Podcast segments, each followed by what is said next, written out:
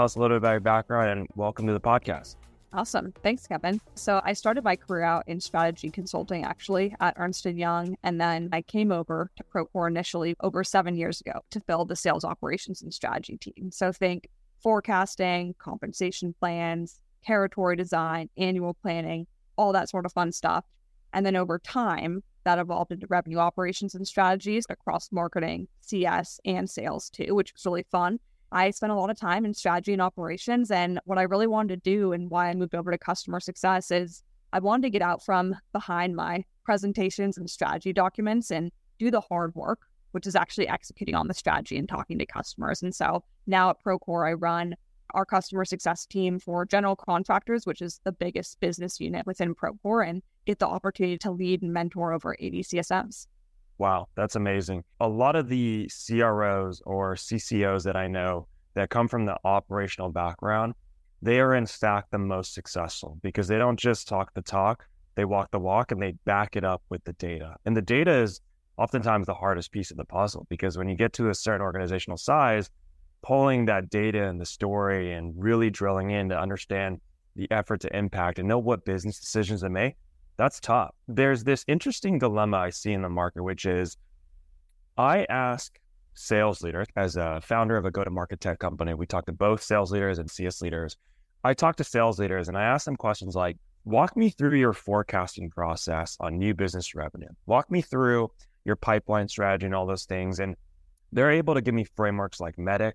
They're able to give me understanding of stage two to stage three conversion, why certain segments are longer in cycles, and if I ask them, how do we shrink that by 15 days? They can tell me exactly with detail. There isn't the same level of operational rigor and frameworks and customer success that it has been more service oriented. Let's do onboarding, implementation, make customers happy. But you almost forget that the post sale team, the customer success team, they sit on all of the revenue. And having an operational rigor and discipline around that is what gets the best outcome? That is a loaded question statement. Tell me your perception or point of view on that kind of dichotomy. Yeah, I have a lot of thoughts on this. So, coming from sales operations and just working with sales really closely just throughout my entire time at Procore and getting the opportunity to implement a lot of those frameworks, the first thing I did when I moved into customer success was create an operating cadence for the team, which we loosely had, but we didn't exactly have it's really common in sales. You have your forecast calls, you have your pipe calls, people use MEDDIC, everything's in Salesforce. There's just a built in rigor. And you can go to most sales companies, and like you said, you're going to see something like that. That rigor has not moved over to the customer success side of the house yet, but I think there's a trend where it is starting to move over there. And for us, what we really looked at is a lot of the times, I think with operating cadences, with forecasting, it's not about the fancy technology you have, although it's great. Technology can be awesome, but it's really about the consistency every week, reviewing the same items and holding the teams accountable to knowing what's going on with their accounts. That level of accountability is part of what we see missing in customer success today. It was a really big focus when I came into my role. What I try and explain to the teams, especially because it's a big transition to being more qualitative to trying to factor in more quantitative aspects the team forecasting at the end of the day, it's just a process to confirm whether you understand what's going on with your customers or not. That's it. It's nothing beyond that, right? That's why we're running that process. There's a reason behind it. It's not just running the process to roll up numbers to, to our executive team. And so when I think about an operating cadence for customer success, and I'll be the first to admit it's not as blown out as sales yet. We need to take baby steps to be able to get there. But for us, it's weekly forecast calls with the team we're going to review this quarter and next quarter. It's going to be longer for enterprise. So for enterprise, ideally, we're looking at the entire year from a renewal perspective. But for your commercial segment, it's obviously going to be a smaller amount of time. And it's really an opportunity for the CSMs with me to defend why they have something work the way they do. And then when I'm running the calls my managers and directors, for them to defend why they're putting together their calls if they are. I love it. One of the things that my CRO does, and he came from a company called Outreach, and category leader in sales engagement software. And he brought the same level of operational rigor, which is weekly forecast meetings, weekly customer reviews. So he goes and meets with CSMs, understands book of business, what is the operating rhythm, what are the next steps.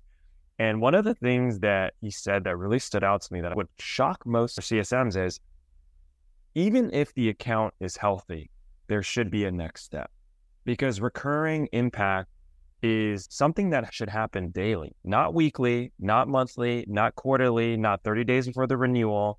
That is how renewals are earned, and renewals just are not given in this economic climate. So, absolutely plus, plus, plus one to what you said in terms of the operating rhythm. You mentioned that you're implementing some post sale CS processes given your operational background. Tell us a little bit more about that. Yeah.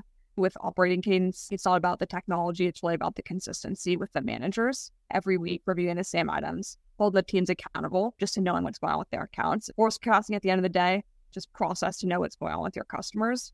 What we do from an operating cadence perspective is we're going to run weekly forecast calls with the ICs and then also with the next level of leadership up and what we're going to look at is really two components. The first one's inspection. So looking for hygiene. Are you actually working these accounts? Are your last meeting up to date? Last forecast update? What's your health score? Any qualitative notes you have? And the second components around the renewal forecast category and why is it forecasted that way? There's a few different components we look at, including relationships. So are we multi-threaded in the account? We have a champion. Are they attending our meetings? What's their usage and health score? So are they leveraging and using the software? What's the value they're getting out of the software? Do they understand the value of the solution?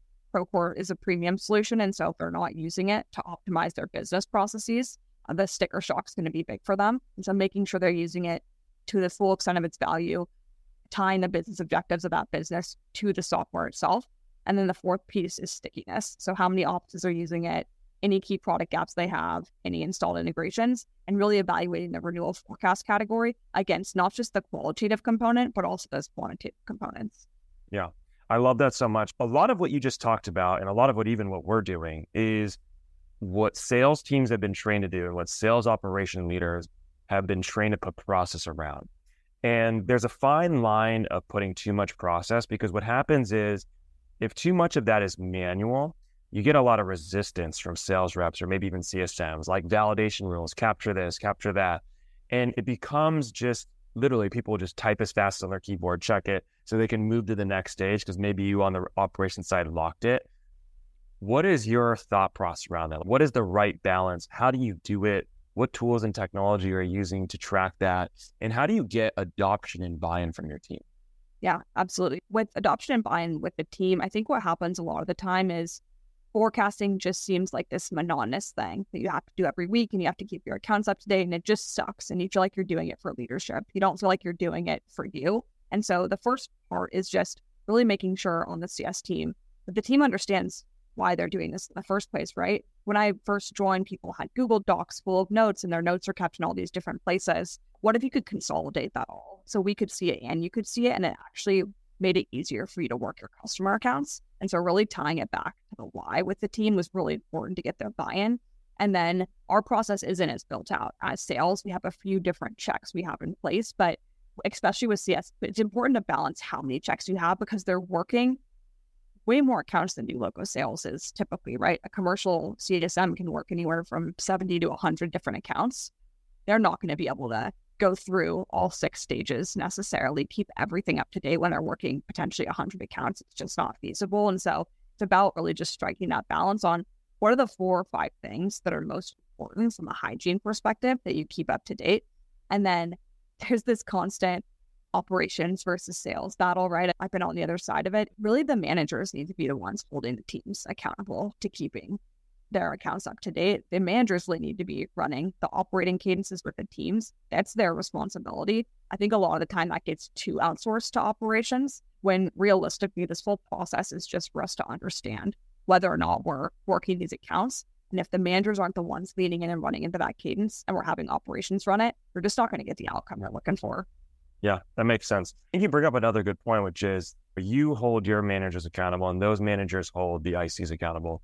I think the thing that I always find interesting is oftentimes those managers don't even know how to hold people accountable. When I talk to revenue oriented CS leaders who come from operations or come from sales, they're a little bit sticker shocked on like the lack of operational rigor. And the lack of operational rigor comes from the people in C who have created the process. So talk to me about how your managers are commercially disciplined to do deal inspection yeah, I'd say it's a journey is the first thing. And to your point, typically speaking, when you think about the profile of people that you hire for customer success, they're not necessarily the folks that are going to be really disciplined um, and holding teams accountable. There are three responsibilities of a leader from my perspective it's to set the tone, the pace, and the standard of your organization. And so, with my leaders specifically, what we really focus on is what's the standard you're setting for the organization? And so what I do with them is every single week we prep together for our forecast calls. And I go through and I say, what are y'all going to bring up on this call? How are you guys going to run through pipe hygiene? You need to be prepping for these calls in advance. And so when I first came into the role, I ran a lot of those calls. They saw me run a lot of the calls. It's important to show them what good looks like. And then I still to this day prep with them for those calls as well to make sure they're holding their teams accountable in the right way my team's going to respect things that I inspect essentially. So if they know I'm looking at the renewals every week, which I do every Friday, I walk off my afternoon, I look at the renewals. They know they need to be looking at the renewals too. Otherwise, I'm going to be calling them out on hygiene aspects. And then that flows all the way down to their team. But if I wasn't going through and actually reviewing everything and just assuming it was going to happen, I think that's where you get into trouble. And that's where the discipline comes in. Updating all your categories, updating all your accounts, et cetera. If you don't know why it's important, just seems really monotonous and tedious. And so it's about really maniacally focusing on that across all the different levels of the organization.